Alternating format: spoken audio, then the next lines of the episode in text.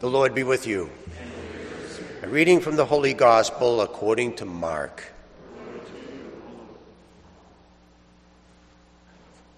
At that time, John said to Jesus, Teacher, we saw somebody driving out demons in your name, and we tried to prevent him because he does not follow us.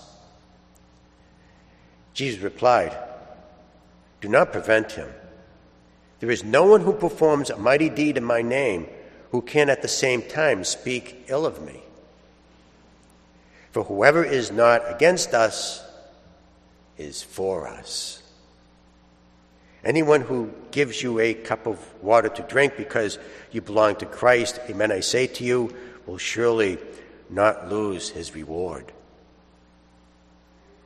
Whoever causes one of these little ones who believe in me to sin, it would be better for him if a great millstone were put around his neck and he were thrown into the sea. If your hand causes you to sin, cut it off. It is better for you to enter into life maimed than with two hands to go into Gehenna and the unquenchable fire. And if your foot causes you to sin, cut it off. It is better for you to enter into life crippled than with two feet to be thrown into Gehenna. And if your eyes causes you to sin, pluck them out. Better for you to enter into the kingdom of heaven with one eye and with two eyes and to be thrown into Gehenna, where their worm does not die, and the fire is not quenched.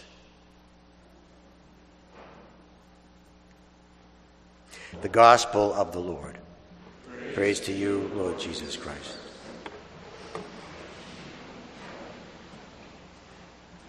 When my, my uncle visited Hawaii, he visited the leper colony of St. Damien. The only way to get there is on donkey back, with a path that's just about as wide as your shoulders. So at first, my uncle said he was fine with the idea and was on the donkey going along, and then all of a sudden, the donkey stepped out on a ledge. And on one side of him was a rock wall, and on the other side was a thousand foot drop. He thought to himself, this is probably not a very good idea, but he couldn't turn around. It was one way. the donkeys were behind him. They couldn't all, there was no jug handles or, or forks in the road. So he was nervous, and so he asked the guide who was behind him about the conditions of the road, hoping that he would get some reassurance from him. And all the guide said was, in, in his uh, native accent, was, Good luck. Well, he made it anyway, and the reason I bring that up is because sometimes we, we, we to ourselves, we make a misstep, and sometimes we get on a path and we can't find a way to turn around, or we can't uh, find a direction. You know, in the ancient world, archery was very, very popular. Uh, the, the, bullseye was the measure of your accuracy for, for the, for, uh, to, to measure your skill. And so let's say, for instance, uh, you had your arrow and you were shooting into the bullseye, and, and, and just as you were letting go of the arrow, you hiccup. And of course, the arrow is going to leave the path that leads to the bullseye. Now, the ancients called that a, a certain word, which was called hata, which means missing the mark. So the Jewish people picked up on that and said that's exactly what they thought was sin. They, they, that, that was the definition for them of sin was missing the mark. When your life is going along and all of a sudden you, you are missing the mark because you are going in the wrong direction. Now here's the problem. Here's the problem. Once the arrow is in flight, you can't change the direction of the arrow. So remember when Peter was in the boat and he was totally amazed the, uh, with Jesus' words and, and uh, his and he got to catch a fish. And as his boat was sinking because there was so many fish in the boat, he dropped to his knees before the Lord and he said, Lord, depart from me, for I am a sinful man. Well, that was his understanding of sin, which is the ancient understanding of sin was my, my life is on a path and I can't change direction. Remember what the Lord said to him? Follow me. Yeah, you can change the direction follow me. When I was young, my father went on a hunting trip with a bunch of guys, and one of the younger hunters and inexperienced got horribly lost in the deep woods of Maine. He panicked and he started to run because just the, just the thought of being in the woods all night, it was, it's just a scary thing, and lost.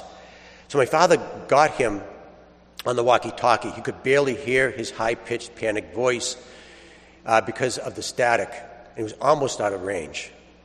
And so we calmed him down and he said, Look, he says, I'm, I'm going to shoot my rifle. What I want you to do is I want you to walk just 10 paces. Just take 10 paces toward the sound of the rifle. And then get back on the walkie talkie. If we're out of range, it means that you're going in the wrong direction because of the echo of the, of the rifle. What I want you to do is just backtrack and go where you started from. We'll do it again.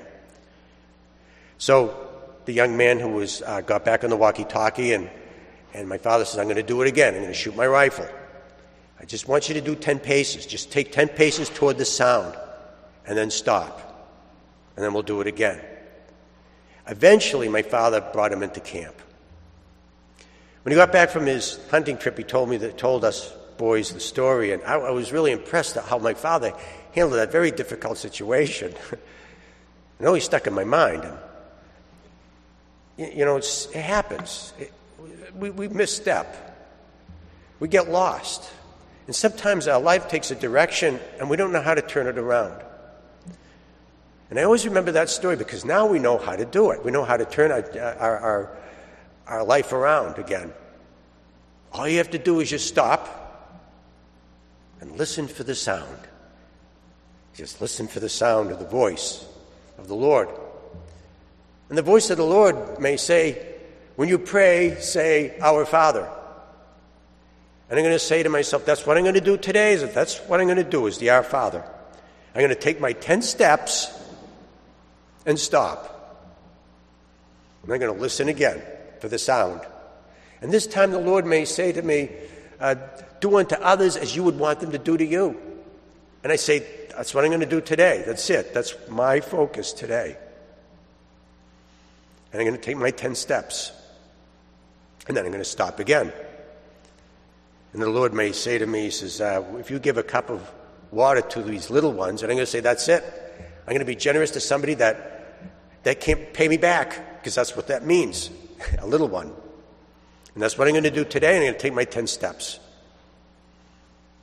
And what we're doing here, when we listen, we follow the Lord. That's what Jesus said to Peter.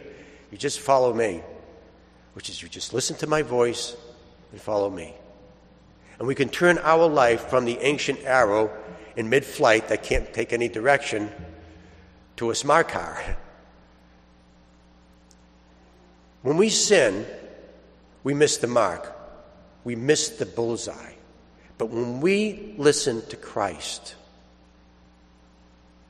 we hit the bullseye every time. No matter how many times we hiccup.